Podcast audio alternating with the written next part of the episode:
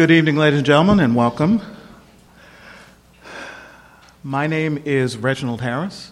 Um, I was a longtime member of the uh, Pratt Library staff, um, and despite what Judy Cooper thinks, I did not actually work for her, but I was in the uh, I, I, I, was in the technology department. Um, but uh, when I should have been fixing people's computers, I was actually over here helping Judy with her programs.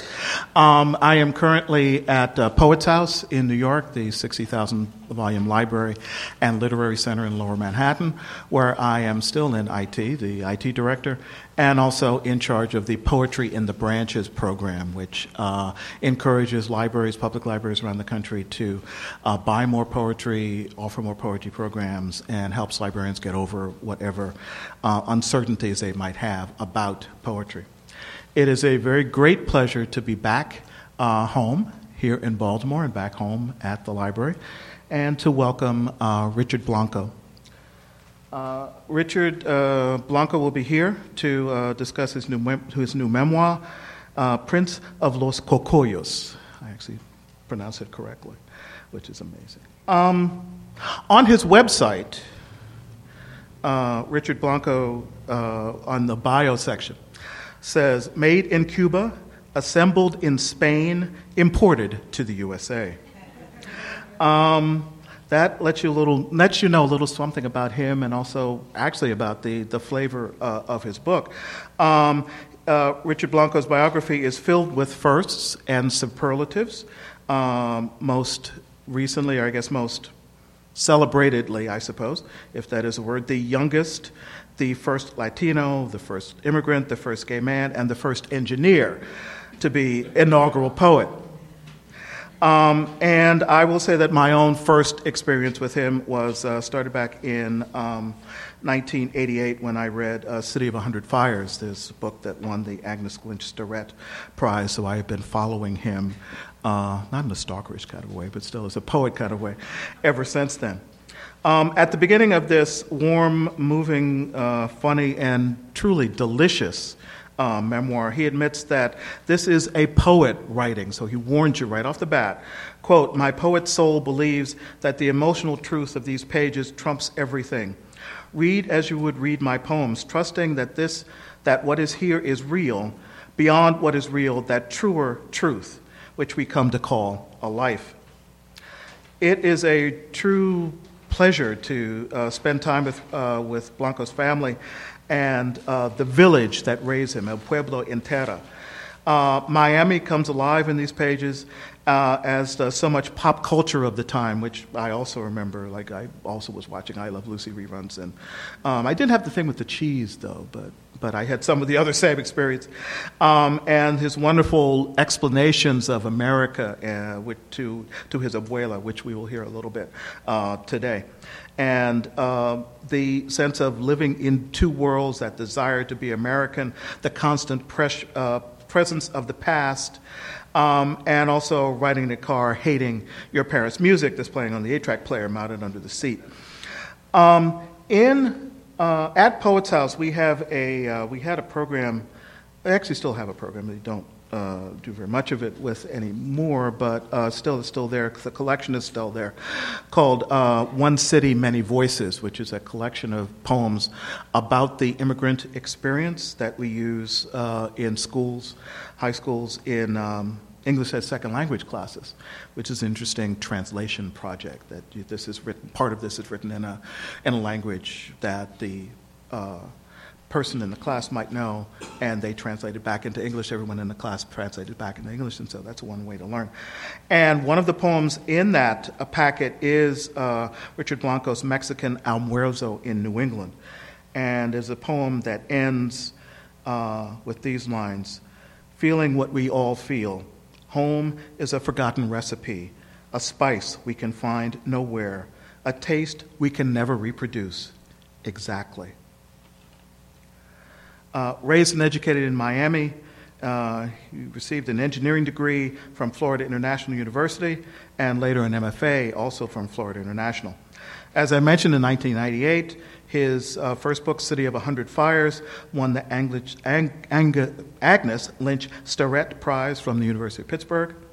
His other books include Directions to the Beach of the Dead, uh, which won the Beyond Margins PEN American Center Award, Looking for the Gulf Motel, and of course the inaugural poem One Today, which he delivered at uh, President Obama's second inauguration in January 2013. Um, this is a real thrill and an honor and a pleasure and a joy uh, for me to welcome Richard Blanco to the Pratt Library in Baltimore.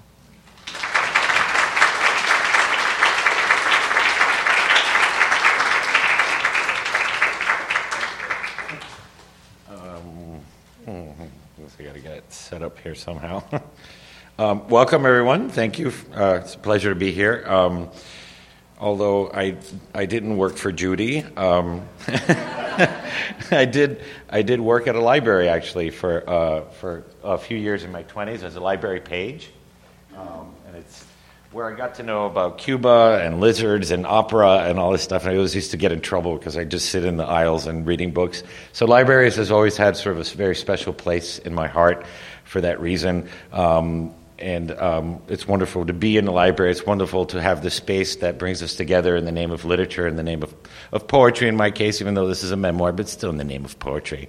Um, in the ways that, uh, that literature is meant to be shared, right, around this proverbial campfire uh, where we get to learn, we get to learn in a different way than just reading the book at home. So I hope that's the experience you take home with you. And it's often, it's this weird irony of art that sometimes we learn in that in that storytelling. Sorry.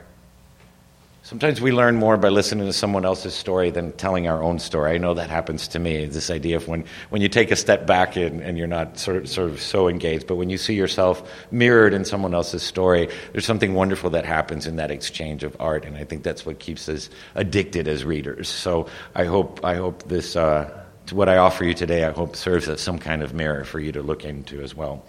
Um, they say that every, every writer or every poet is in some ways always writing the same poem or the same story over and over again.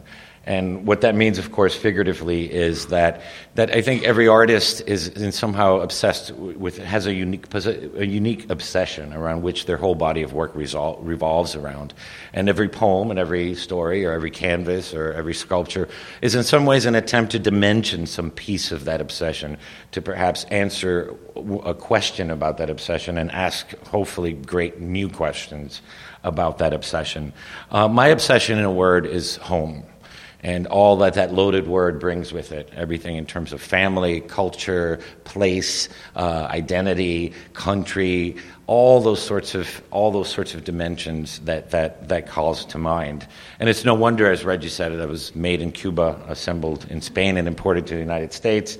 It's an obsession that began perhaps even before I was born. Um, my mother left seven months pregnant from Cuba, so I was made in Cuba, conceived in Cuba. My soul is Cuban. And uh, then I was born in Madrid. And 45 days after, after uh, I was born, we emigrated to the United States, to first to New York City and then eventually to Miami, where this book takes place. But as I look back on my life, um, I find it ironic, uh, sort of a foreshadowing of the things that would obsess, that little Ricky would grow up to be obsessed about. Again, this idea of home and identity and all the rest. By the time I was 45 days old, I belonged to three countries. Um, I had lived in two world class cities. My newborn photo, which is this photo here on the right, was my green card photo. Um, and then to sort of screw with me even further, they kind of threw in the Eiffel Tower and the Swiss Alps in there. So I, I, would look at this picture, and when I was a kid, I was like, "Mom, was I born in France?" I'm not. I'm confused. They're like, "No, you're Spaniard." I'm like, "But weren't we from Cuba?" She's like, "Yeah, but you were. You sort of." There's like this. It, it was before, you know, days old. I think these things were already running uh, through my head in some ways. Um, to add further to that script and that narrative, we moved to Miami. Um, and as anybody has been to Miami, we know it's a very particular and unique, unique place. And the best way I describe it, um, it was like growing up between two imaginary worlds.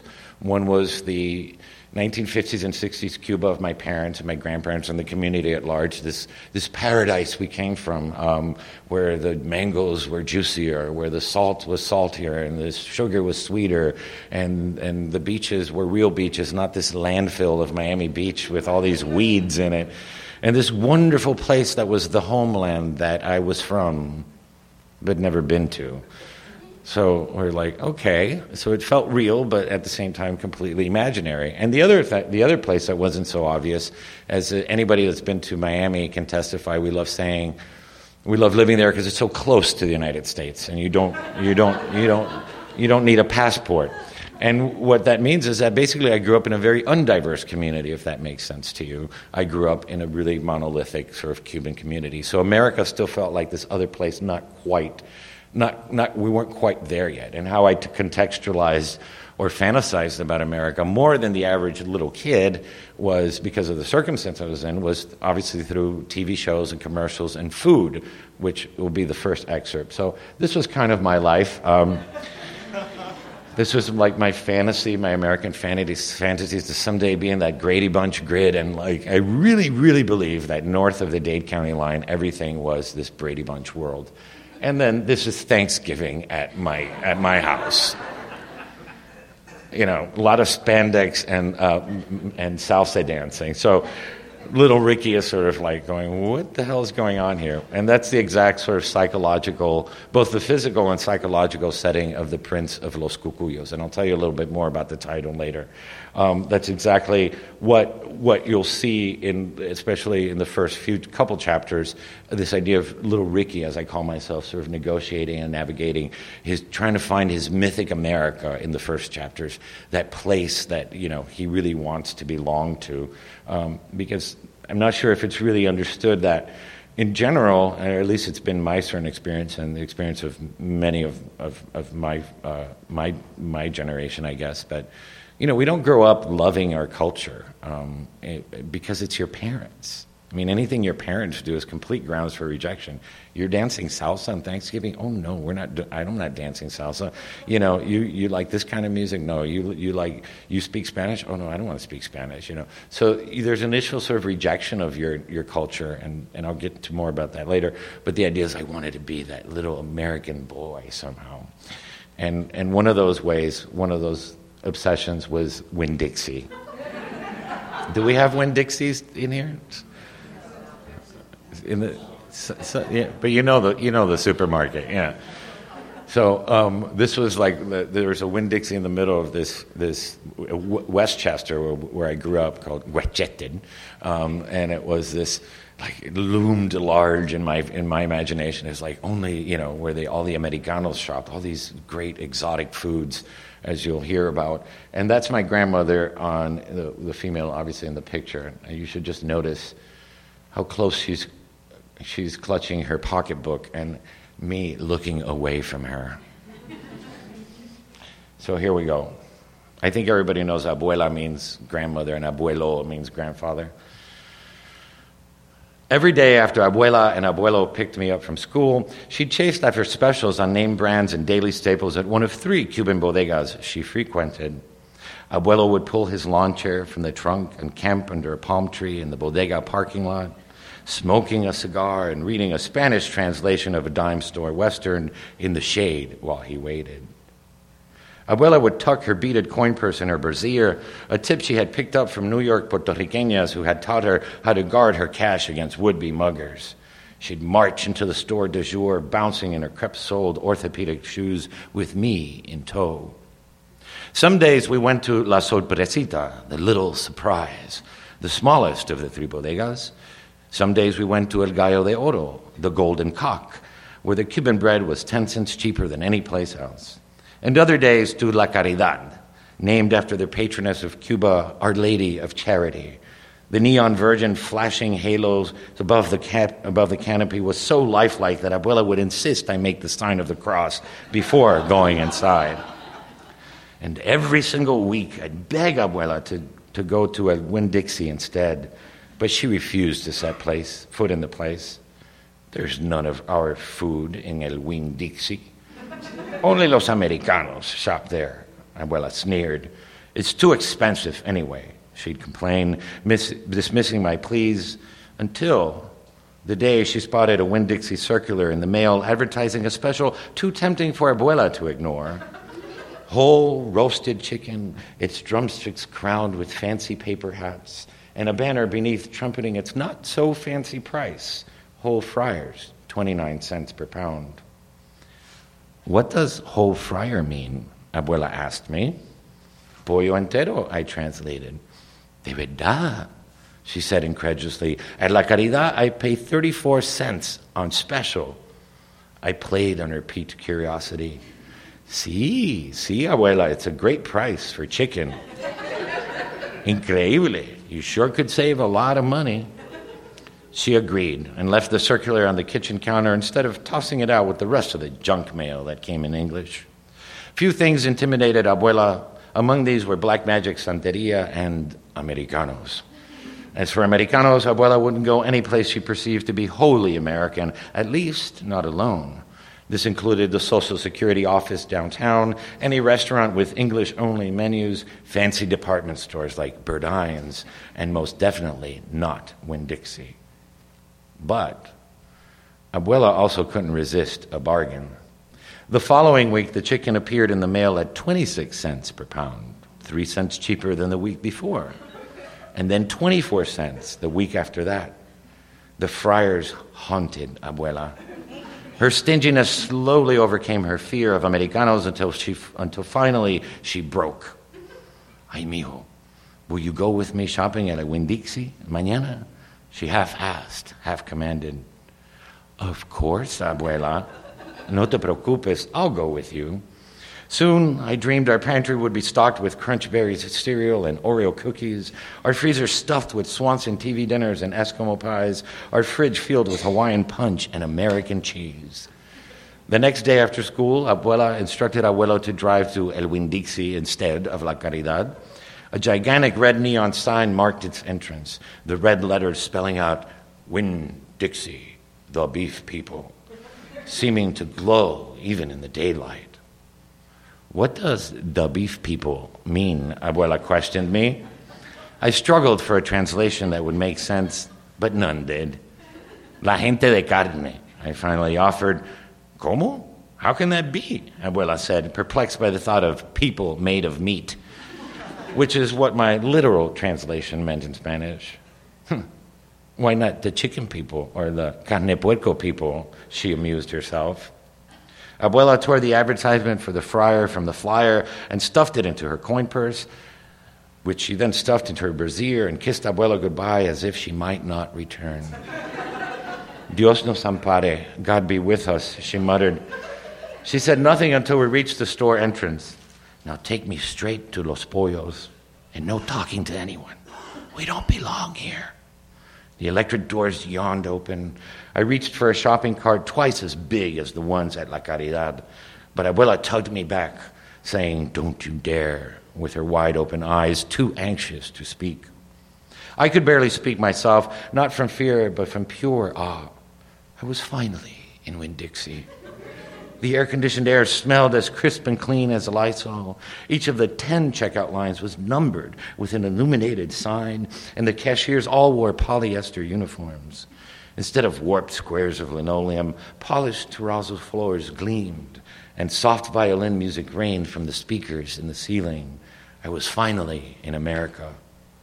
We stepped into the produce section full of fruits and vegetables I had never eaten or even heard of Brussels sprouts squash, tangelos, apricots, Brussels sprouts, squash, tangelos, apricots. I kept pronouncing them in my mind, trying to imagine the taste from the sound of their names. Pretending I was looking for the chickens, I deliberately wove us through every single aisle, taking it all in the cartoon faces on the cereal boxes I'd seen only on TV, the frost like snow on the freezer cases, flavors of jello I never knew existed raspberry, black cherry, soup made from cheddar cheese, from potatoes, from broccoli. I wanted to buy and taste everything I saw. But of all the things I had tried at Jimmy Dawson's house, my absolute favorite was easy cheese. And there, in the snack aisle, I saw it. Can you buy me this, uh, abuela? I asked, grabbing a can off the shelf. What's that? She asked. It's queso, uh, abuela, queso americano. Please, it's my favorite, I begged. What? queso en una lata? She questioned, unable to fathom the, the idea of cheese in a can. But I could tell from the tone of her voice that she was intrigued. Look, I said, spraying a dab on my finger and licking it off.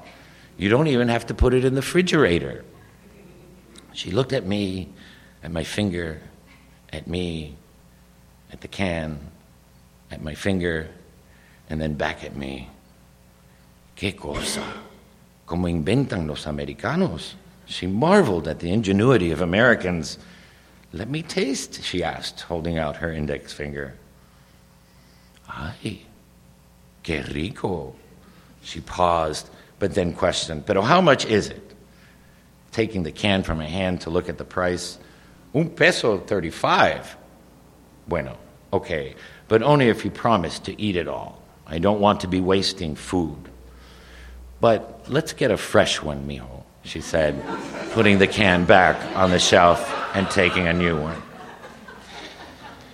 This, you know, when you write something, um, it's always such a great surprise to hear what, what people connect to. And somehow, this was not on my radar as some, somehow like this universal moment. I mean, this is like cross cultural, cross sexuality, cross it's, it's, it's international, apparently, this behavior, but it's one of those things that delight you uh, with, with, writing, right? These things that nobody ever sort of said. And, and I thought it was just, I didn't think it was going to be a moment, and it just seems to be this, this wonderful moment for, for readers. So here we are, real quickly, back finally at the checkout counter.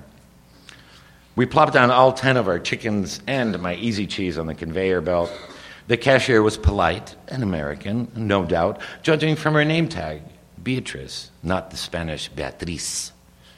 After ringing up two chickens, Beatrice paused. I'm sorry, are you together? she asked. Yes, I answered. Well, you can only take two chickens. I'm sorry. Knowing something had gone wrong, Abuela got panicky. She reached into her brassiere and pulled out the flyer from her coin purse. Chicken, chicken, 24 cents, chicken, she began rambling before I had a chance to translate the matter. Chicken, chicken, she continued, pointing at the photo of the fryer. Beatrice showed her the fine print that read, limit two per customer. But I will, I didn't care. Chicken. 24 cents, a special chicken. Growing impatient, Beatrice reached for the public address mic and paged the manager. Mr. Quigley to register five. Mr. Quigley, register five, please. I was mortified. Finally, becoming aware of the scene she was making, Abuela pipe down and I was able to explain. Que cabrones. Que barbaridad, she complained, looking sadly at the eight chickens on the counter, on the conveyor. Bueno, okay, we'll take this one, yete, ese, she said.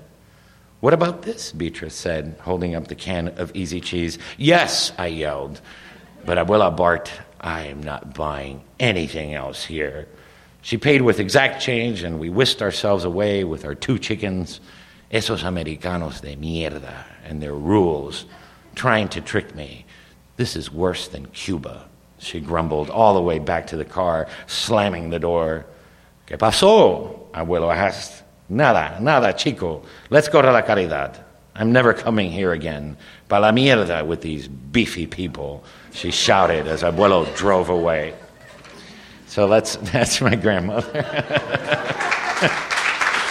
she's a, she, she uh, as I like to say, she's the smartest and the dumbest person I ever met. She was my greatest teacher and my mortal enemy. And the, she was the most generous and the most selfish person in the world, the most hideous and the most uh, friendly person in the world. She was a complex character in ways that I, that I learned uh, in the book as writing through it. And uh, there's a lot more to her character as well, including moments that weren't so funny. So, um, uh, we're not there yet. I can't finish yet. so, um, so I just wanted to take you through a few characters uh, rather than read longer excerpts. I just wanted to show you some of the people you might meet in the book and some of the background. Um, uh, this is my mother, um, and I was explaining earlier. This is one of my favorite pictures of her in Cuba uh, by the Sugar Mill Reservoir. Um, but I wanted you to pay attention to one of her those Pierre Cardin sunglasses, but also her bag, which becomes mythic in the in the in the in the memoir. It's her in case, por si las moscas bag, in case of the flies bag, which is an idiom from Spanish that means to be prepared for the absolute worst, like plagues of flies. So the woman had, she would be great at let's make a deal. She had one of everything in the bag. I mean, a roll of toilet paper, band aids, mosquito repellent, um, those little wet naps that you always swipe from the Kentucky Fried Chicken, you, plastic forks. I mean, uh, I mean, you name it, she had it, and depend on the occasion, including a pistol that she took on her first trip to thank, uh, to uh, Disney World in Chapter Three, in case there was a band of crazy Americanos would attack the car, because we're going into uncharted territory. But what I learned in writing the book is that her psychological response to this, right? She's this really the warden of the family, the one that controls everyone and everything in a different way than my grandmother does. She was a control freak, a worry wart. Notice my mother left her entire family in Cuba. Her entire family, every single eight of her eight brothers and sisters, her mother, every cousin, every aunt, every uncle. And back then, you didn't know if you were ever going to see these people again. And I think that her psychological response to that was to control her, her life and her world as much as she could because she couldn't lose one more thing. You know, not even not even a band-aid. You know, she couldn't stand any more any more loss and, and, and or any more instability. And so I kind of learned that about her in the book. Um, there's also another character. There's three characters in here. Me with that Mickey Mouse shirt. Either I had ten of them, or um, I wore the same one over and over again in every photo. But there's three characters here, and one is El Malibu, which also takes on mythic proportions in the book. It's the Malibu, El Malibu, which was my dad's first brand new car. You know, the American dream, et cetera, et cetera. And there's a horrible episode at the end of the Disney World trip with with me in the car but um, that's my dad. And my father, obviously, is a character, but much quieter guy. As my, you know, he paid more attention to the car than than most of us. And it was a comment on that sort of generation of men, and especially when you add in the Latino sort of machismo and that sort of. So he's a very quiet, emotionally, somewhat a little bit emotionally handicapped man. But there are moments in the book where, when he says something, there's there's real significance for me and and and the story. There's also my brother who's six and a half years older than me, and you know how that is if you have an older brother, uh, if you're two brothers. I think six and a half years is exactly the most terrible age to have children apart. We were like, I mean, it was impossible. Um, and now we're like best friends, of course. But just always doing things to get at each other, including I would make my mother make us make my mother make us dress alike just to like bug him. and then there's another character here, which is my cat. Um, this is me, obviously. You know, how much I loved, how much little gay kids love Little League, um, and and how much which of these two activities did little Ricky like best? You can easy SAT question there. Um, but the cat is also a character because, of course, according to my grandmother, the cat was gay. You know, well, not that the cat was gay, but I was gay because I had a cat. Um, his cats are just gay. Um, and so I put the cat in the book just to sort of bug her. so he's my little friend, and, and he also he, he, comforted me. He did comfort me a lot when in the when when there were sad times, um, specifically with issues of dealing with my sexuality. And then there's another character in the book, which is I like to, I think it's a very important, I think Reggie touched upon this, um, Miami. Part of, my, part of my motivation for the book was to show a side of Miami that perhaps has been forgotten, because we all tend to think about South Beach and all the rest, but there was another Miami before that, as there was another Miami before my time. But I wanted that to really be highlighted, and um, there's one particular story. Um, uh, that takes place we, we used to take staycations and go to Miami Beach from the west part of, of the city, and we are a poor working class family. And uh, there's one episode where I, where I befriend uh, an elderly Jewish woman named Yetta, and, and she teaches me all about her Miami Beach. And I get, little Ricky sort of learns a lot from her, sort of a little Harold and Maude kind of relationship. But I don't have a picture of Yetta, obviously, but I just wanted to bring this up uh, that's my grandmother all the way to the left. She's such a character. She's like this. Like... So this is known in the family as the Miss America photo. Um, they're all sucking it in, and they're all, and and the, two, those two tias are also in that staycation story. So just I hope that's part of what you'll see. This is a cocuyo. Um, cocuyos are right there on the bottom of the Of the, they're a kind of they're kind of a lightning bug, but they're technically classified as a beetle. But it's their eyes that light up. They're indigenous to the subtropics and tropics, and it's actually not a Spanish word. They use it in Spanish, but it's actually a, a Amerindian word. That's why it sounds weird and kooky. Uh, it doesn't sound quite like Spanish. But same idea of the magic. Used to trap them in jars with my father, and that's part of the title. But also my my granduncle's grocery Cuban grocery store is called El Cocuyito, the little the little light the little firefly. And it's where little Ricky sort of, this is the, the other countercurrent that happens in the book, right? So he's chasing his mythic America, but while doing that, he's also sort of getting closer and closer to his ethnicity as a Cuban kid, right?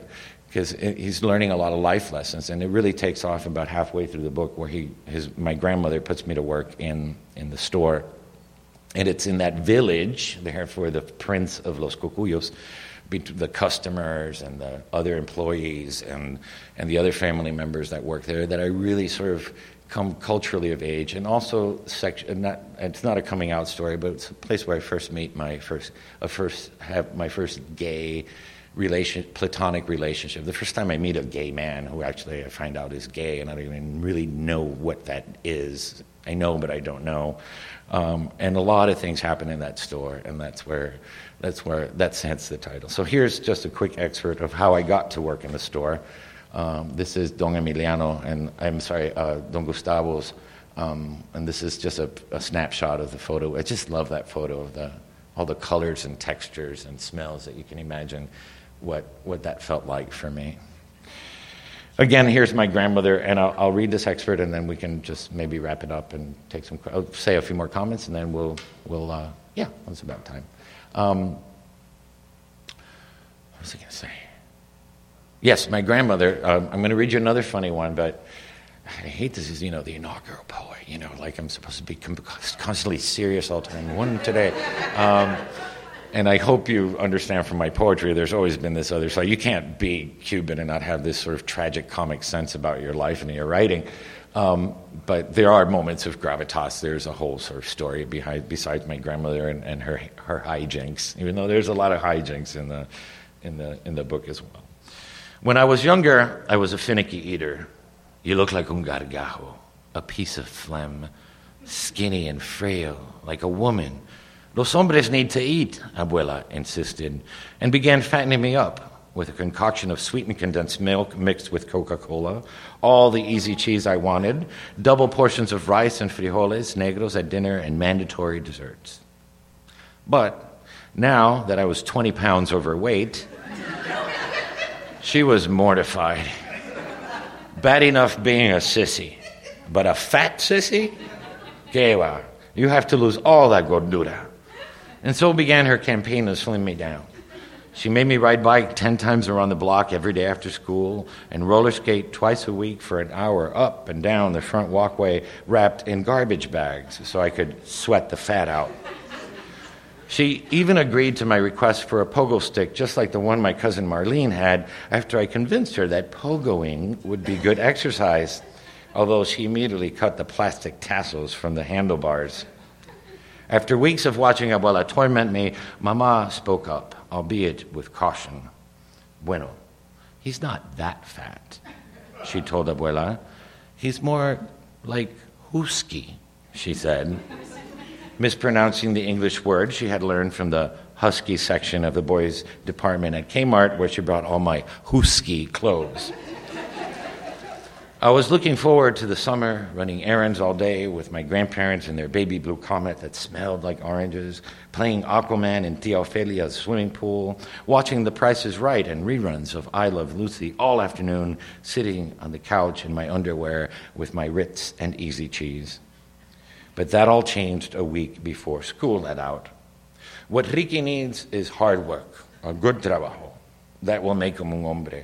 He's old enough it's time, Abuela announced at dinner, speaking to my parents about me in the third person as if I weren't sitting right across from her. Además, she continued, working, he will lose weight so that his peepee will grow. you know, if he doesn't lose all that fat before he turns 13, his peepee will shrivel up, become nada. I gulped. My peepee shriveled right then and there. Except for Kako choking on his food as he tried to stifle his laughter, complete silence followed Abuela's announcement. She shoved another mound of black beans and rice onto her fork with her pudgy thumb, stuffed it into her mouth, and continued talking with her mouth full. Remember what happened to Juan el Bobo back in Cuba? I warned his mother, but she didn't listen. Then it was too late. He had to have an operation, and they still couldn't pull it out. There was always some character Abuela knew in some town in Cuba who served as a perfect example of some good or bad fortune. She continued with her plan. Yable with Don Gustavo. He'll let him help out at a Cocuyito all summer for, 30, for $55 a week. Then delivered her ultimatum. He goes to work, or si no, he goes back to baseball at Flagami. No, anything but baseball, I thought, flashing back to those dreadful 98 degree afternoons in left field, shooing away nets, terrified of fire ants, the fly balls I could never catch, and the boos every time I struck out at bat. I hated baseball, and I Abuela knew it. She knew I wouldn't object to her, wouldn't object to working at a cocuyito, given the alternative. Once again, my parents didn't protest. Bueno, we'll see, was all Mama could say to her. Maybe. Vamos a ver, Papa said. But I knew the deal was done. That's it. so, um, just this is uh, my tia Gloria, who's Don Gustavo's uh, daughter, who's a very strong female uh, uh, female character in the book, uh, in the story. And she really runs the whole story, but in typical, this is probably trans uh, uh, transcultural, but in typical fashion, he thinks he's running the store, but she's running the whole store, of course, as you can tell. She's like ordering here. But she's an oddball like me. She doesn't fit that stereotype of the little Cuban princess, the female sort of Cuban princess. And so me and her make this oddball, great team, oddball team. Um, and she becomes something special in my life. This is just a scene. I hardly have any photos of the store. It's odd. But you know, compared to when the Winn Dixie, where they hand you, you know, everything comes plastic wrapped, and these little magic hands would come from behind those mirrored things and just lay out beef all day long. In the store, you're just like, here's a just hang a piece of dripping blood, and you're like, you like this one? and they slice it up right in front of you. And actually, probably tasted better. But and then of course I get dragged into a quinceañera. This is one of the cashiers that I worked with, um, uh, Sonia I just love that picture. She looks like she's about to make love to that avocado. and just to show people from California what a real avocado looks like. um, and this is her daughter. I mean, I get wrapped up into this whole being her partner and at the quinceañeras and all this stuff. And again, Ricky now is from 12 all the way through 17. He works at the store. So it's where he becomes a man, it's where he becomes Cuban, it's where he starts realizing that, that he's gay. I mean, though there's no language attached to it yet, but just a feeling, right? Because one of the things I really wanted to capture in the book that I think is unique, and I don't know that, that, that people who are not gay don't go through this, is that there is no language, at least back in my generation. You're so petrified and terrified. It's not like you're sitting there going, gee, I wonder if today, maybe I'll come out next weekend or next week, or it's just sort of this knowing without knowing. And there's just a thousand little things that happen throughout your life that eventually give you the courage to say, to come out. And coming out is really the result of a thousand, thousand little moments. And one of these moments is dancing with this pretty girl, blah, blah, blah. And I'm like, hey, I'd like the dress more than what's in the dress, and really fascinated by the hoop skirt and like, and not wanting to be fascinated about it because I know my grandmother would like freak out if I said, "Oh, I, I, love the dress," you know. But you know, knowing negotiating that. So in a way, learning negotiating my cultural identity in a way, the sexuality is a similar. And that's what I really became interested in the book. These these sort of collisions of how all those things really happen at the same time, right? So you can't separate the story of, of your cultural awakening and your cultural dawning from who you are, from your sexuality, from my artistic identity, which is also part of the book. Um, and I think that's what I tried to represent in this slide, though. Um, it just the engineer in me is like going nuts with slides. It just so the idea, you know, the little Ricky here, the Cuba, the the American, the engineer, that all these things really start happening and all happen together throughout your rest of your life. The idea that one's identity, again, my my obsession with identity and home and belonging, that that is a wonderful recipe and it's a unique recipe to each of us. And we, we sometimes think that our lives, as when I started writing this memoir, I was like, what's the big deal? Like, what am I going to talk about? You know? And, and I hope that you see in the pictures that all of our lives have this a unique recipe of the, those influences that go to make the incredible human being that each of you, that each of you are. Um, and then just a couple more things. We'll do questions. Um, there's a, a, a, way. A couple readers said one thing. They're they're like I felt like I didn't have to go back on medication after reading your memoir, in that sense that it's a hopeful story. Um, it's a story. Um, it's a memoir that sort of not that it doesn't have its its dark side and its shadows, but but it's it's a hopeful memoir, and that Ricky comes out the other end all the better for it um, for having experienced all this. Um, and then the other idea is that in, in that same line is that you sort of read it conscious that this little hoosky kid who like just wants easy cheese and like watch Brady Bunch all day. Be careful what you wish for. you know, that, that in some ways the book is read in the light of sort of a great American dream story. At least it is for me.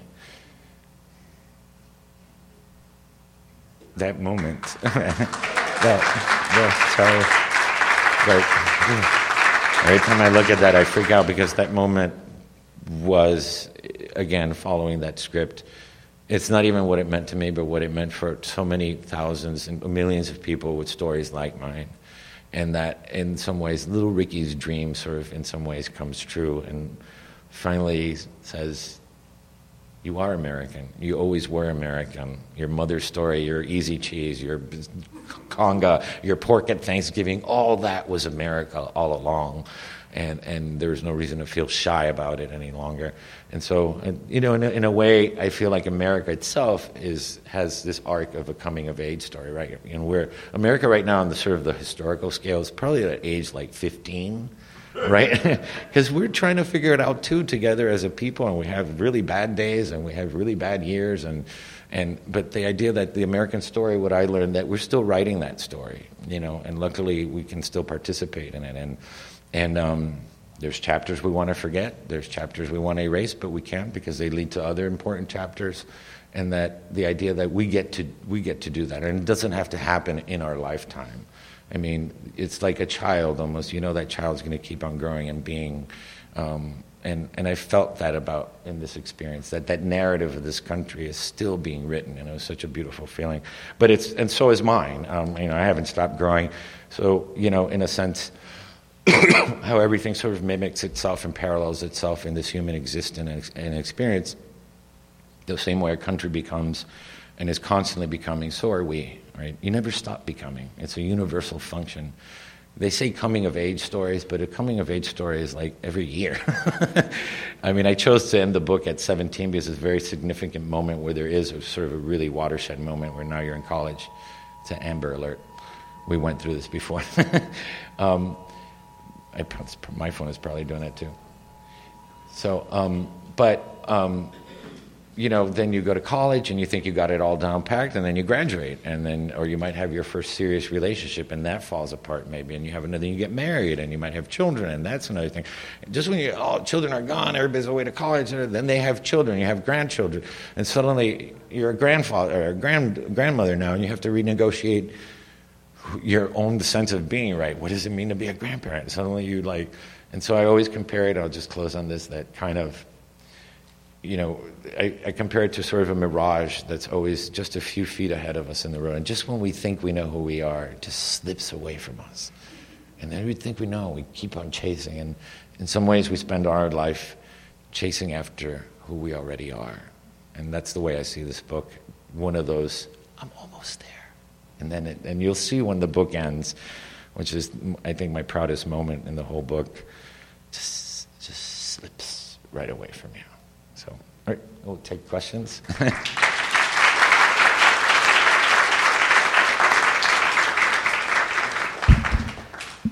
Are there any questions? I think I can pass this mic around. Oh, sure. And Judy, does the library close at any particular time? Because I'm, I'm here, I'm good for as long as, you know, we, we can or want. Okay. How am I doing this? Yes, no, I, I am Mike, so I can't pass No. no. Uh, first of all, I want to say that I, watching you at the inauguration with various members of my family, including a five-year-old grandson, was just a wonderfully profound moment. And I've listened to the poem. Uh, it's not a poem. It's uh, you know such a profound statement so many times, and um, so I I wanted to say that. And before I go on to a sort of more silly question, Sure, if you sure. will. Uh, I grew up in the 50s, so the I Love Lucy show was a central part of growing up at that Right. time. And, and of course, her husband's name was Ricky Ricardo, and the little boy was Little, Little Ricky, yeah. And so, you know, I, and I never um, knew that you were Ricky Yeah.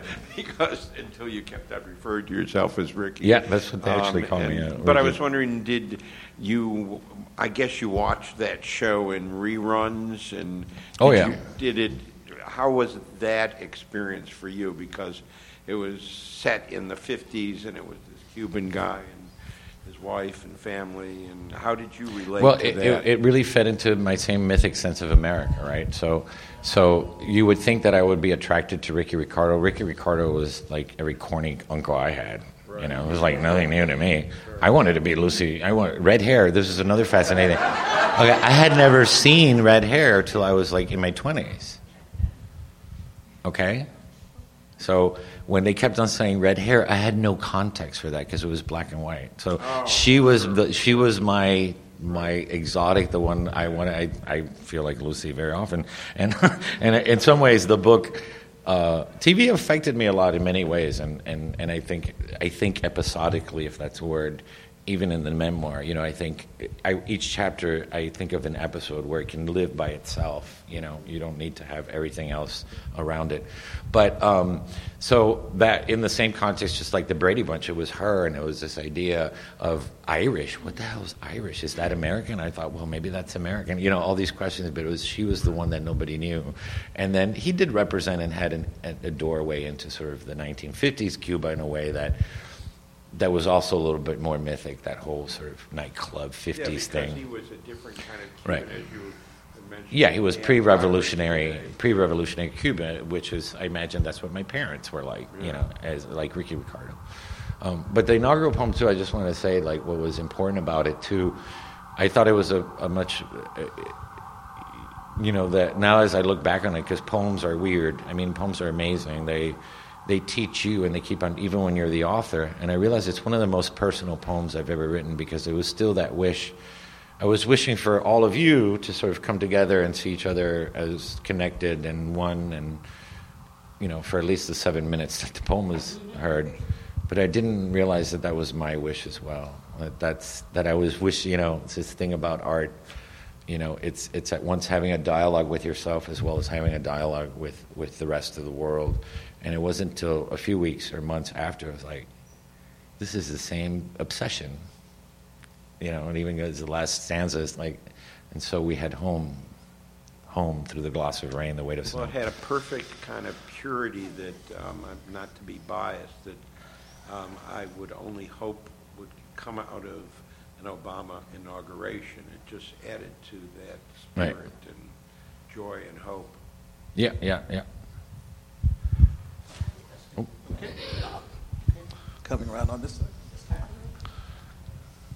Thank you. Um, I'm really so glad I came. I want to thank Michael for telling me you were going to be here. I want to know how were you chosen to um, be the poet at this inauguration? And I also thought you were going to read one today. I will if we have time. I, I usually end on that. So, I- yeah. Reggie, you, you let me know when it's time. It's about, I need about seven minutes or six minutes after that. Um, I don't know yet. It's still a mystery, uh, in part um, because I don't want to know.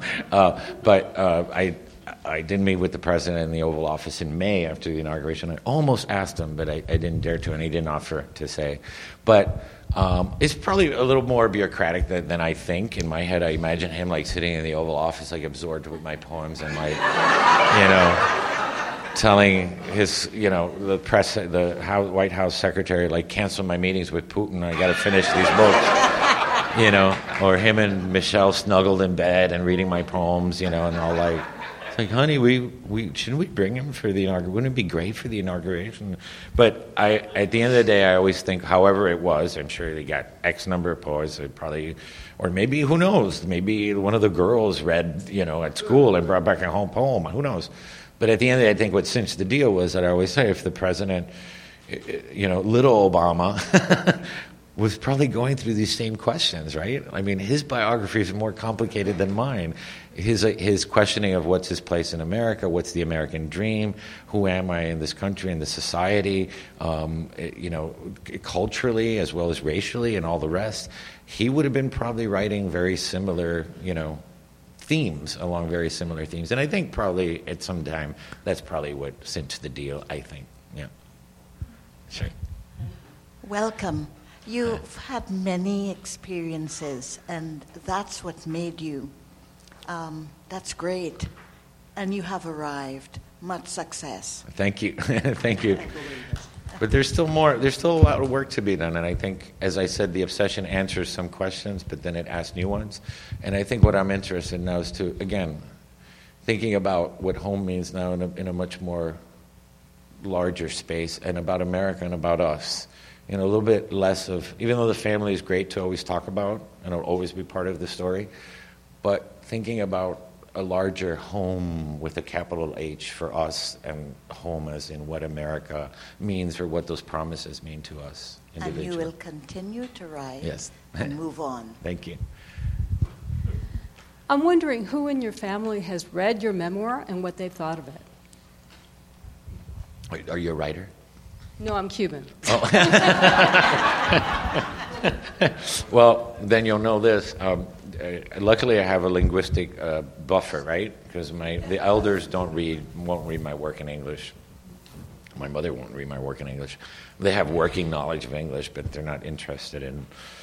It's too hard for them to really get the, that that piece of it. My grandmother's passed away. My my father's passed away. My grandfather's passed away, and my brother was the only one that I was really concerned about. So I did give it to him to read before before the first edit and he was fine with it because he does come across as a little bit of a pain in the butt, and uh, and and really it was me who was a pain in the butt. So I had to make myself look like a pain in the butt too, but I was a pain. I, I was little Ricky, like that little picture in the front cover that. It's like you don't know if I'm smiling or about to bite you. but um, so far so good. But um, I'm hesitant for the reasons I talked about presenting my mother in that way. That's the only one that really sort of has me shaky. Um, I hope she's okay with that. Um, even though she calls herself La Capitana, you know, so I think she's aware of that. Um, but the memoir will probably be translated into Spanish because, unlike poetry, poetry never gets, you know, you have to win like a Pulitzer Prize or a Nobel Prize to have anybody interested in translating your work, uh, your books at least. But this has every possibility of being translated into Spanish. And so, even while I was writing it, I was much more hesitant than with my poetry, and I was much more conscious about. But then again, I'm not really exposing anybody. I'm not really, you know, airing much dirty laundry, just characterizing people sometimes in not the best of light, but I think it's all in good, you know, in good humor. Yeah. And, and so I'm not worried about that in that sense. Yeah. Hi, I lived and worked in Miami in the 70s in media. And at, at that time, many of the Cuban expatriates of your parents' generations had thoughts of going back to Cuba, overthrowing Castro, going back. Yeah. There was that sense of kind of uh, alienation that you kind of epitomized with your grandmother, the Americanos, and kind of a different culture.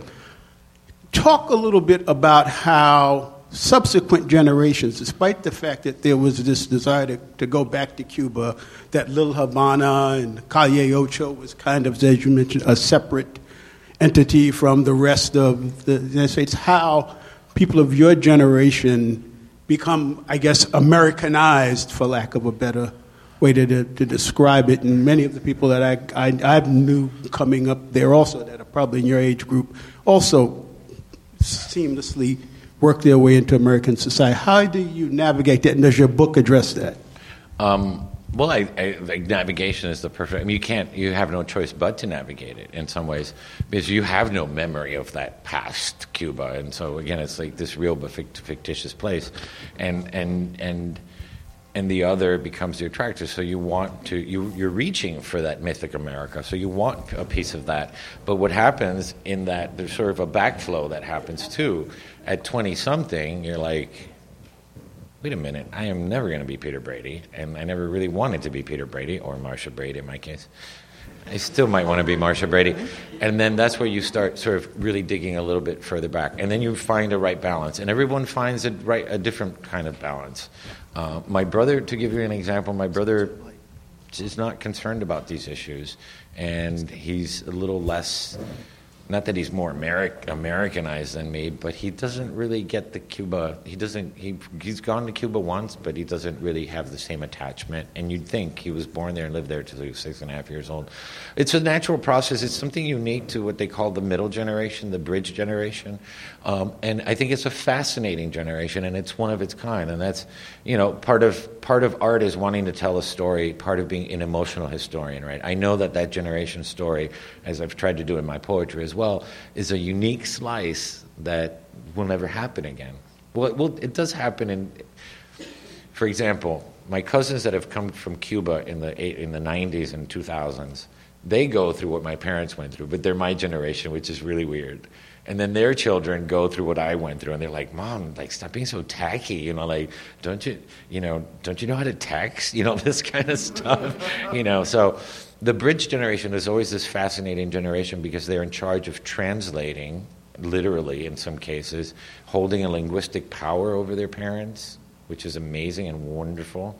Um, they were at our mercy like so many times. I mean, you cross Dade County line, they were ours for the taking.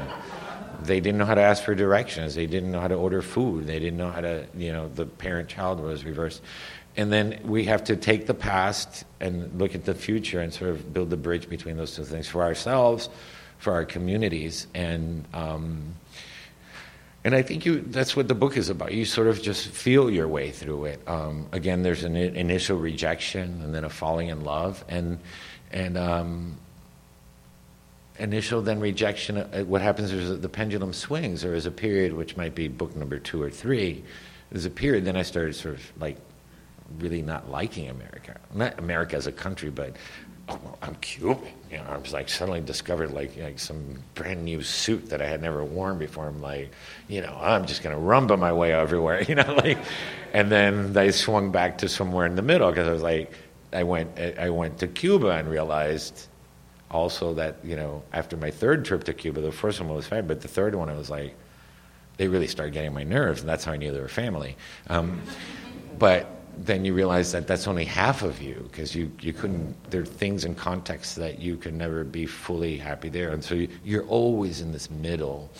But what i found fascinating or what my lesson was through all this and this was that that story itself is the perpetual american story because it just keeps on happening over and over again.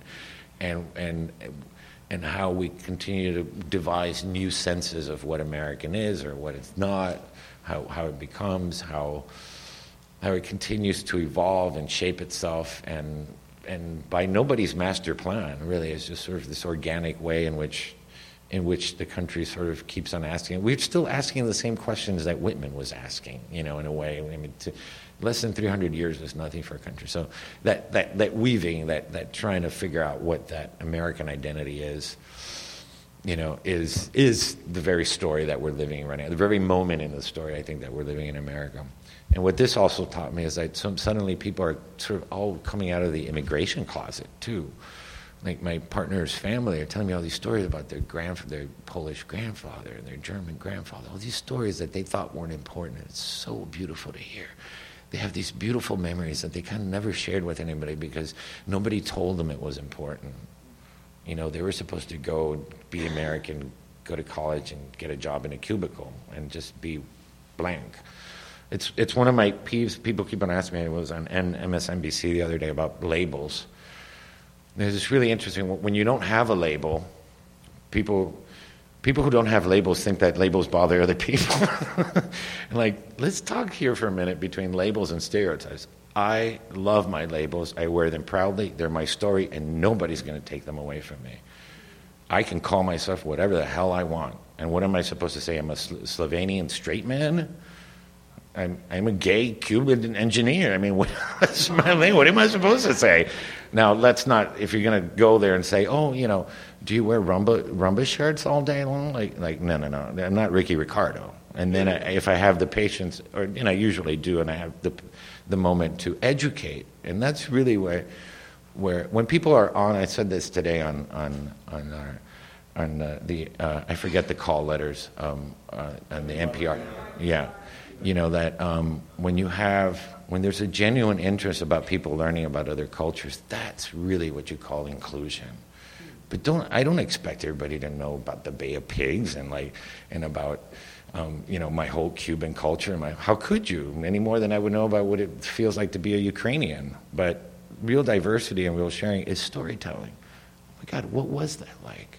What was your family like? You know what did you do? And then i'll tell you what my life was like. And that that honest sharing, uh, I think. Anyway, I'm, I'm, going off topic, but that's that's the Cuban in me. um, oh, he's in. Oh, where are you, Reggie? Sorry, I'm back here. Oh, sorry. Okay. Um, I, the, the things, the, there were four things when you spoke tonight that I thought were, were really interesting. The first thing that struck out, stuck in my mind was that you disliked baseball. I did too. I hated baseball. It was so embarrassing. I was always hoping that I would either get like four balls and I'd get walked. And um, that was a good day. Yeah, that was a good day. And it was really bad if it was like two to three or whatever that thing. Well, you can see how horrible it was. And um, the other thing that I thought was interesting was about your mother carrying all that stuff in a purse. My twin brother has lived in Berlin, Germany for 25 years, and and his entire family and everything is an ocean away. And when someone is that far away from your family, that's a very intimidating, perpetual situation. And, and for not only, I think, for him, but I think for the people who love him. And um, the other thing that I thought was interesting is you're right. I mean, you're, I think I'm six years older than you, and um, I'm a gay. And um, a gay. I'm a gay. and but when I remember going into puberty, like you know 14 15 and realizing those feelings and you're right it's very it's it's interesting because you realize there's something truly different and and you're not you know you don't want to kiss linda and and I used to think, even when I was like a freshman in high school, I used to think I wished that other gay guys had like a little red flag you know, that would pop up on their head that only I could see. Right. And and then finally, I think the thing that is is is I think truly remarkable about you and your story is I think it, it says it says something special I think about this country that you can come from I, I think uh, sounding like semi some certainly humble beginnings and you know speak at a presidential inauguration. And you're right; it's a story I see over and over. And I think it, I think it speaks to the better. I think it speaks to the better nature of America, quite frankly. Yeah, and I think that ability to change and adapt. It's not like we're perfect. And and the one thing I learned was that I came away from this was that those ideals are still intact. it felt like in that ceremony, like they're in this little golden box. You know, that nobody. That the inauguration wasn't about Beyonce. It, in some ways, it wasn't even about the president. It's a sacred, the sacred moment that almost like we come together to renew our vows as Americans, and it's the sense of all that witness. This is all about witness, right? This is not because they're such Obama fans. This is about, it, and another layer and a subtext of this is we're here to witness, to remind us, you, and everybody that this, who, why you're up there, whoever you are, President X, is because we're here. And it's this element of, of coming together in that spirit to celebrate that very moment, which is, doesn't seem as groundbreaking today. Can you imagine 250 years ago? There's no word in Spanish for inauguration. For, I mean, it's not the same term. They, they say toma de posesión. It's like taking of possession. it took like two minutes to explain to my mom when I told was able to tell her. She's like, "What are you talking about? Inauguración, inauguración." It's like, "Oh, la toma posesión." So, but I, I love that America because of the way it was geared or wired that it can change. And and when we compare ourselves to perhaps European nations, it's not a fair comparison. It's taken them uh, I don't know how many thousands of years, to, you know, to figure it out. I mean, and I think again countries have lifespans and, and, and they, they, have mom- they have coming of ages and phases of life in a way. And I do love that about America. If you think about it, uh, that could not have happened just 10 years ago. I could not have been chosen. The, the sentiment of the country, the, the, the political powers would probably have never, I mean, it just wouldn't, it just couldn't have happened. And 10 years later, look where we are with so, on so many different things. Have we fallen back on some others? Yes. Have we failed to move forward on others? Yes. But gosh, it's a hard job. Go ahead. Um, people write from different places. Some people write, can only write when they're in sorrow. Some people write like irritation, like of an oyster making a pearl. Mm-hmm. What's your place? Memory and and I've learned to to people are like you don't write every day. It's like I don't write that way, and I think it has to do something culturally because there is this always this melancholy in my family, in my whole community, this this something in the past. There's always something in the past that meant something to the present. There's always a sense of again that past that we're going, and in some ways they got stuck in the past, you know, and, and then so there's always a sense of memory. And so I let things ferment a lot. I, I rarely, I just let things sit in my head for sometimes years, like lines going over and over. It's like wine. I have to, and I have to have a distance from it. I have to write. I usually can't write about a city while I'm living there, and I move away, and like two years later, and I start writing about my experiences there. Memory is a big, big, big, big source of and, and memory is to say the passage of time and also acknowledging one's lack of agency, one's mortality. We do that when we discuss memory, right? That nothing can ever stay the same. And you know. um, as profound as as the inaugural poem was, the poem that speaks to me the most is "Killing Mark." Oh. um, when I read that the first time, I thought, that's me. He know, you know, there's someone else who exists in this world who thinks like me. Yeah. Oh, great. Even though we have completely different experiences.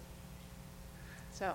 Yeah. Well, thank that, you for writing that. That's that's sort of what I was, what I you know you saw yourself in the mirror. The poem became a mirror, right? And and that to me is when art really transcends itself. So being an artist, I think in many in many art forms, there's an irony. One, it's to write a poem is one, or write a book is one of the most selfish, arrogant stupid things you can do in the world. And yet, at the one, at the other hand, it's the most, in some ways, one of the most gregarious, selfless acts of love that you can do. And you write when you write enough, you start realizing that nobody that the what's beautiful about a particular story, and you do have to make it particular and specific so that it becomes live, alive but at the end of the day, whether you're Mark or me or you, or whether you're Cuban and or Mexican, or if your great great grandparents came over on the Mayflower, we're all still talking about the same emotions. As I like to say, who has not had a dysfunctional Thanksgiving? It ain't just Cubans. In fact, the first Thanksgiving seems like a recipe for dysfunctionality to me to begin with. I mean, it's like you might as well have Cubans and and Russians even having dinner together. I mean, it's just like it just. Uh, um, but that we're always operating out of the same basic human emotions, right? Even Shakespeare, right? Shakespeare's West Side Story, Shakespeare, retold all over again. Those perennial themes of what it means to be human are always what I'm writing from. The vehicle for that has to be a specific story because if not, there's nothing to connect with. So a movie is another sort of perfect example, and I think artists and poems and storytellers operate on the same way. Uh, a movie, you know, one of my favorite movies is The Notebook. How didn't I ever said that? But that's not my story. For it, it's a straight relationship. It takes place in the South. It takes place in another. I wasn't even born yet, and there I am crying because I may not know that time or that town, or but I know gay, love, straight or gay, is love. Um, you know, it's whether you live in the South or not. Everybody has longing. Everybody has struggles, and we operate out of that. Sometimes to more success than others, depending on the poem or the story. Do you need the mic? Oh. Um, I wondered if if the book that you have written is the one that you set out to write uh, or whether during the course of the writing it took some surprising turn for you. It took it took uh, the hardest part. The harder part to write was towards the end, um, because the childhood stuff is a little is a little blurrier and therefore in some ways a little easier to write because you're not writing with as much intimidation that did I get it exactly right because you just can't always get it exactly right because there's holes in there's holes in, in memory right but um, I I did always became well I followed an organic process the worst thing you can do is I'm going to write a book about this I had an instinct and I wrote the first piece and then I thought about it a little bit more and thought about it a little more but I was interested in how how those three things braid together. One is your cultural identity, your sexuality, and my artistic identity. How those three very important parts of what a human being is, how those stories collide, intersect, converge, diverge, bump up against each other, and realizing that it's really one story happening all at the same time. And I think I was successful in that. The later stuff, mostly about sexuality, was very hard to write um, because of what I was saying earlier. They had no language for it. So I couldn't consciously sit there in Ricky's thoughts was how do you say that without saying it? And it was this I had to use very it was very slippery and that was that I hadn't I didn't know I was going to stumble upon that. And that I'm very proud of because it's one of the, the hardest things to get right, I think. That just it's the sense of being different and knowing you're gay but not even having language to say that. Just knowing putting that language at bay until you're ready to even speak those words in the privacy of your own mind. And, oh, we have, and then we'll I guess we'll get this way. um, given that home is a is an important theme for you in this book, uh, I'm I'm noticing that you don't live in Miami now, and. I'm curious, you know, what went into the decision to not live in Miami when you left, and to continue to not live there, and and, and speculating that to some extent, and you hinted at it already, by not living there, does Miami become the mythic place to yeah. you like Havana was to your parents and grandparents? It's, it's the one that got away. no, I went through, real quickly, I went through a series of episodes. I went to Cuba, sort of had this realization, well, that's all fine and dandy and cool and amazing and blah, blah. And it filled up half of the half of me that was missing. But then the other half was still the other half, so it didn't fill the whole of me. So I said, well, might as well let's move to America. And I got a job. I got a job, my first teaching job in Hartford, Connecticut. And I still sort of thought, I mean, we're, I never think I'd left Miami. I think I went to Cuba before I even ever left Miami. Um, we're working class, poor family, we didn't travel. Um, uh, I said, I, like, wow, America. Sleigh rides in the snow. Me and Martha Stewart uh, doing arts and crafts every Tuesday in Westport. Um, oh, you know, oh, say, can you see? God bless America. I mean, Lucy had a, Ricky had a farm in Connecticut. Um, so I thought I was going to go find it. Um, and of course, that didn't work out. um, and so I was like, okay, that fantasy doesn't quite work out about home. Then I started, I started traveling a lot with that same question in my head. And finally, I did move to D.C. I moved, moved to Guatemala, moved to D.C and then moved back to Miami thinking, well, this is the only place that really understands this animal, right? That in between space. And there's a poem that started the third book, which I read on the radio today, looking for the Gulf Motel, which, and it was it was like the my, my Miami was gone, so I didn't leave. I, the Miami I know is only exists like my parents, the Cuba they know in memory. It's still there, but it's not there. You know, it's this, it's like a deja vu feeling this Miami has changed so much, and so I realized that that that my parents' story was more universal than I even thought. We all lose, right? As Elizabeth Bishop says, "I've lost two cities, lovely ones." and vaster, two continents, you know, so that we all have another place where we're, we're common is that we always have that engagement with place. Nothing stays the same. Nothing gold can stay, as Robert Frost said. And so I couldn't go back into that space, and that's why leaving was a little bit easier than than. Then I said, well, I still, when I moved to Maine, I still had sort of a little bit of that.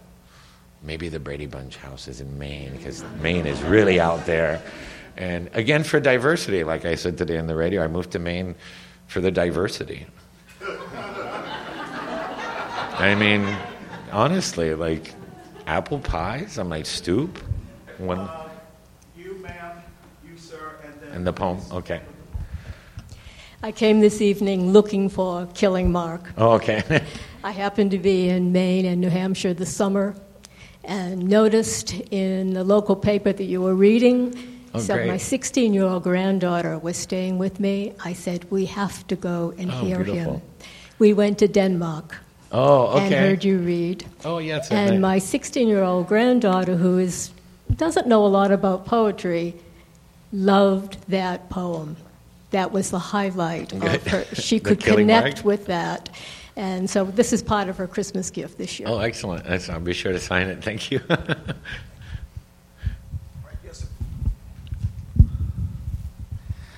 two questions.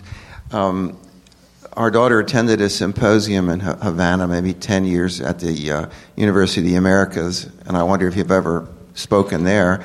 And the other part is this city and this library in particular has a strong connection to Edgar Allan Poe. And I was wondering if Poe was an influence for you. Um, the um, no, I've never I've never gone to Cuba in any official capacity. Um, I always just go with my mommy. Um, I never go as, as a tourist. I go to I stay with my family, and it's and it's and it's a weird bittersweet thing because I there's some people who aren't even Cuban go to Cuba, and I've seen more about Cuba than I do. so, because you don't go as a tourist, your family doesn't want to. They're like, "What are you going to go see that crap for?" Like, um, because it's the most beautiful cemetery in the world, maybe, or because like you know it's where they make the best tobacco in the world, and the best cigars in the world. So it's always a weird thing. But I've gotten to know Cuba more or less. Edgar Allan Poe, not necessarily. Um, I. I, one of my favorite poems ever was, I, watch me get this wrong, but Annabel Lee. and I've always remembered that nothing can ever dissever my soul from the beautiful Annabel, Annabel Lee. It, it, now that you made me think, it was one of those quiet, one of those moments earlier in life, high school, where I did have sort of this little to-dump with poetry. T.S. Eliot was one, individual poems, not bodies of work, you know, as much as one can have an, an, an affair with poetry in high school, you know. You, you don't always have the capacity for that, for that kind of, um, for that kind of stuff at that age. But that was one of the little blips on my, on my poetic heart, so. All right, and then the poem, yeah? Okay. So uh, let me read this, and I'll read you just a, a couple of uh, paragraphs of uh, something I wrote up, and it's uh, what's going on on there with sitting next to my mother.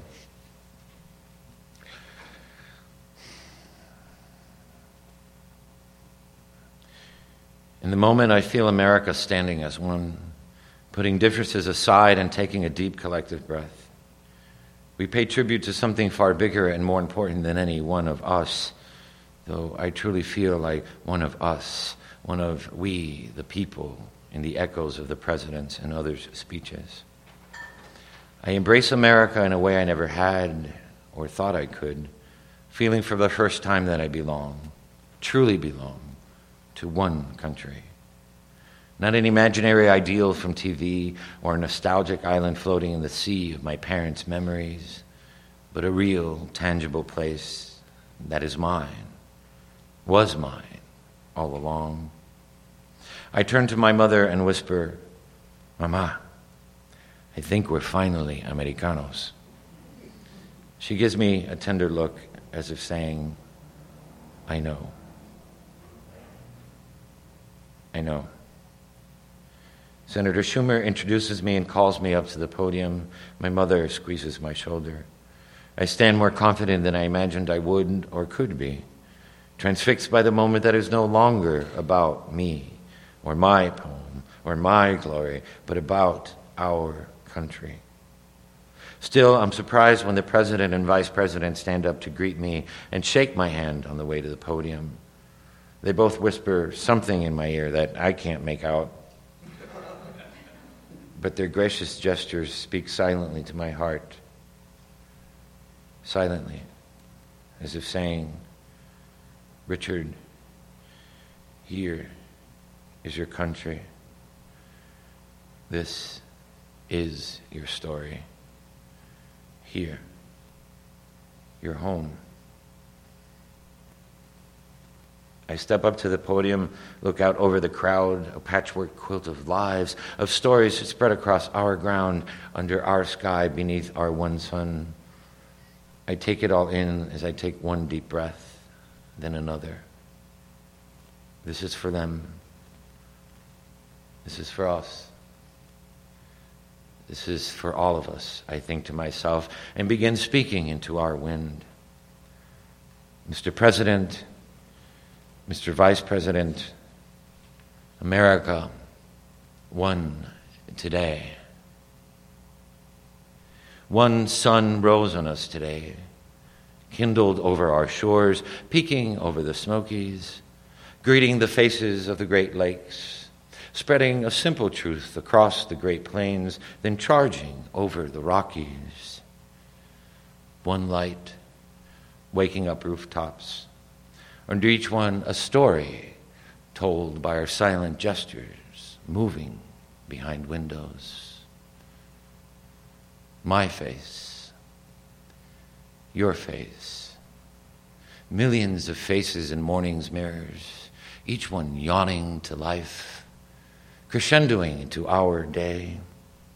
Pencil yellow school buses, the rhythm of traffic lights, fruit stands, apples, limes, and oranges arrayed like rainbows, begging our praise. Silver trucks, heavy with oil or paper, bricks or milk, teeming over highways alongside us, on our way to clean tables, read ledgers, or save lives, to teach geometry or ring up groceries, as my mother did for 20 years, so I could write this poem for us today all of us. As vital as the one light we move through. The same light on blackboards with lessons for the day, equations to solve, history to question, or atoms imagined. The I have a dream, we keep dreaming, or the impossible vocabulary of sorrow that won't explain the empty desk of 20 children marked absent today and forever. Many prayers, but one light, breathing color into stained glass windows, life into the faces of bronze statues, warmth onto the steps of our museums and park benches as mothers watch their children slide into the day. One ground, our ground rooting us to every stalk of corn, every head of wheat sown by sweat and hands, hands gleaning coal or planting windmills in deserts and hilltops that keep us warm, hands digging trenches, hands routing pipes and cables, hands as worn as my father's cutting sugarcane, so my brother and I could have books and shoes. The dust of our farms and deserts our cities and plains mingled by one wind, our breath. Breathe. Hear it through the day's gorgeous din of honking cabs, buses launching down avenues, the symphony of footsteps, guitars, and screeching subways, the unexpected songbird on your clothesline hear squeaky playground swings and trains whistling or whispers across cafe tables. Hear the doors we open for each other all day, saying hello, shalom, buongiorno, howdy, namaste, or buenos dias. In the language my mother taught me. In every language spoken into one wind, carrying our lives without prejudice, as these words break from my lips. One sky, since the Appalachians and Sierras claimed their majesty, and the Mississippi and Colorado worked their way to the sea. Thank the work of our hands weaving steel into bridges, finishing one more report for the boss on time, stitching another wound or uniform, the first brushstroke on a portrait, or the last floor on the Freedom Tower jutting into a sky that yields to our resilience, one sky toward which we sometimes lift our eyes, tired from work. Some days guessing at the weather of our lives. Some days giving thanks for love that loves you back. Sometimes praising a mother who knew how to give, or forgiving a father who couldn't give what you wanted. And so we head home. Home. Through the gloss of rain or weight of snow or the plum blush of dusk. But always, always home. Always under one sky, our sky, and always one moon, like a silent drum tapping on every rooftop and every window of one country. All of us facing the stars and hope, a new constellation, waiting for us to map it, waiting for us to name it together. Thank you. Thank you. Thank you.